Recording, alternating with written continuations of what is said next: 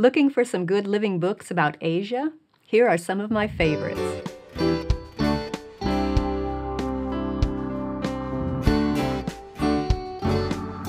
Welcome to the Simply Charlotte Mason podcast. I'm Sonya Shafer. I'm enjoying sharing some of my favorite books about different regions around the world. So far, we've looked at books about South America, the Middle East, and Africa. If you missed any of those reviews, check out the links in the show notes. Today, I want to tell you about some of my favorite living books about Asia. Now remember, our goal with Living Geography books is that the books will take the children there. We want to use books that will make those regions of the world come alive in our children's imaginations. I think these books do that. Some are for younger children, and some are for older, but they all contain living ideas about Asia. And if your older student is reluctant to have you read a picture book to him, you can always ask him to read the book to a younger sibling. All right, first up The Children of China An Artist's Journey by Song Nan Zhang. I recommend this beautiful book for all ages. It features exquisite illustrations of children from various people groups in China. You'll see a Mongolian shepherd boy playing chess with his grandfather, and two Yi children gathering leaves with their mother. This picture on the cover is of a Tibetan mother holding her children close as they ride a horse through the falling snow. Along with the paintings, the author and artist includes her comments about her travels across China and her time with each group and her own years growing up during the Cultural Revolution. It's a lovely representation of the diversity of cultures and people groups in that large country. A Grain of Rice by Helena Claire Pittman.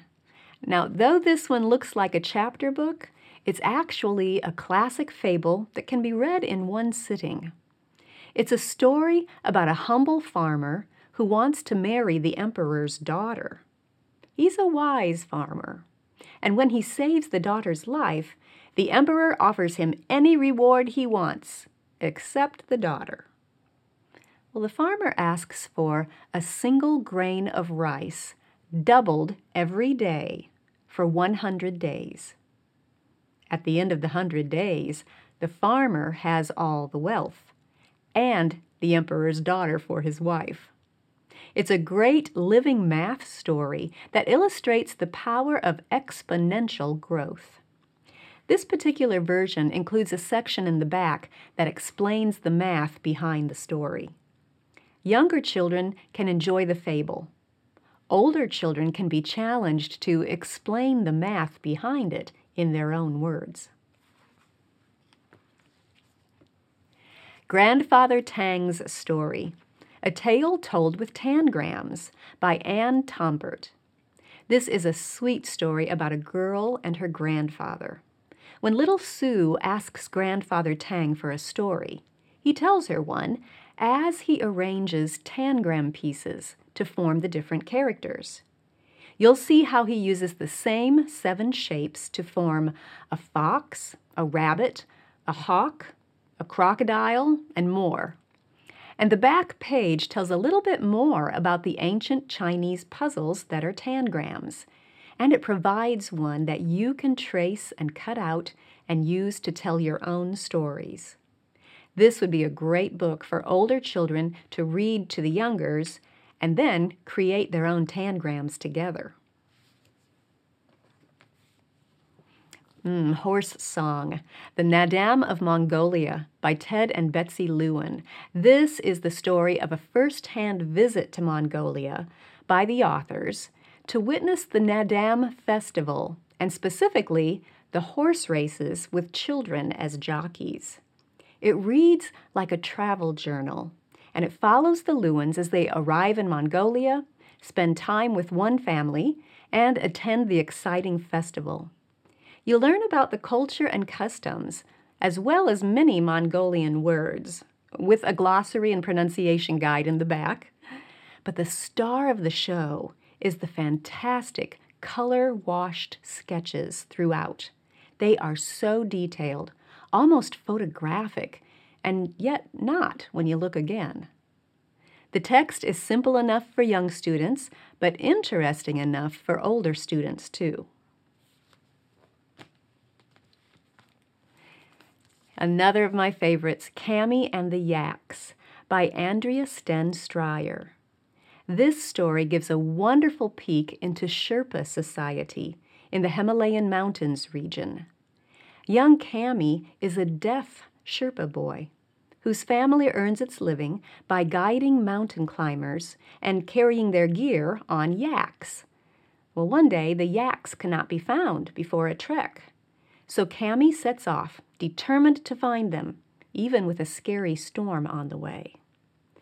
I love this book because of the way it takes you there to Nepal, but also because it plants the idea that there are deaf people all over the world in many different regions and cultures. Unfortunately, it is out of print, so check your local library for a copy. Now, Kampung Boy by Lat is very different type of book from what I usually recommend. It's not as refined as most of the books I show you. The text is more raw and contains somewhat coarse cartoon images. But I'm including it because the author artist is quite popular in Southeast Asia, so I think it presents an authentic story. And we can learn a lot about what life was like for the author growing up in a small village named Kampung. It's not going to be for everyone. I encourage you to pre read and decide for yourself whether it's a good fit for your family. The Life of Rice From Seedling to Supper by Richard Sobol. This book is truly a travelogue, sharing the author photographer's trip to Thailand. His journal and pictures document the national seasons and holidays of rice growing, which is interwoven with life there. The text is a living narrative, and the photographs depict different families, ages, and stages involved in the process. Some of their religious beliefs are mentioned as they're observed during the growing cycle of the rice. This is another book that's suitable and interesting for all ages. Check your local library for a copy. Now, for more travelogue type books, I always recommend Hungry Planet and Material World by Peter Menzel. These books document the author photographer's travels around the world. If you're focusing on Asia, you can read about his time with families who live in India, Uzbekistan, Bhutan, Mongolia, the Philippines, and many more. These are fascinating books for all the ages. The Way We Do It in Japan by Geneva Cobb I'm not sure how to pronounce the last name. Iijima, maybe? I I J I M A. Gregory's mother is from Kansas. His father is from Japan. His family lived in California for several years until one day his father's company decided to send them to Japan. The rest of the book is the story of their move and how Gregory learned how things are different there. Some of the differences he likes, others he struggles with. And in the end, he begins to feel at home with his new friends. Now, last I looked, this book is available in an electronic format, or check your local library. I'd recommend it for grades 1 through 3. Yasmin's Hammer by Ann Malaspina. After a cyclone wipes out Yasmin's home in the country, her family moves into the city to try to earn money. All of the family members must work, including Yasmin and her little sister. Their job is to break bricks into little pieces with a hammer. Yasmin wants to learn how to read, but for now she must work rather than go to school.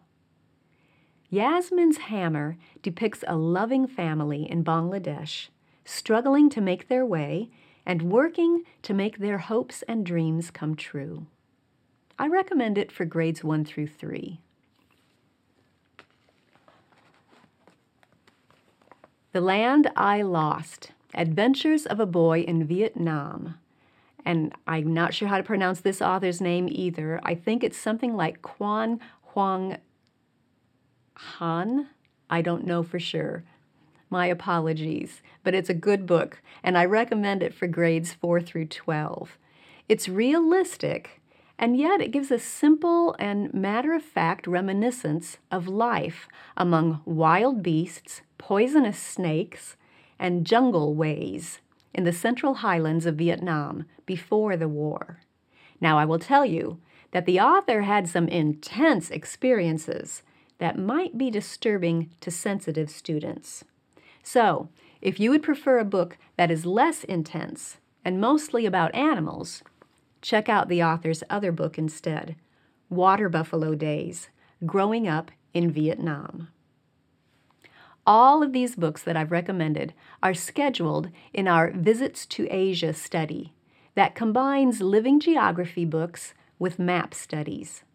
If you do one visit a week, your whole family will be able to enjoy learning about Asia for a full school year. I'll leave links to all of these books and the Visits to Asia study in the show notes. If you haven't subscribed to this podcast, be sure to do so. I'll be sharing favorite books about North America and Europe in upcoming episodes, along with lots of other practical help and encouragement just for you. Thanks for joining me. I'll see you next time.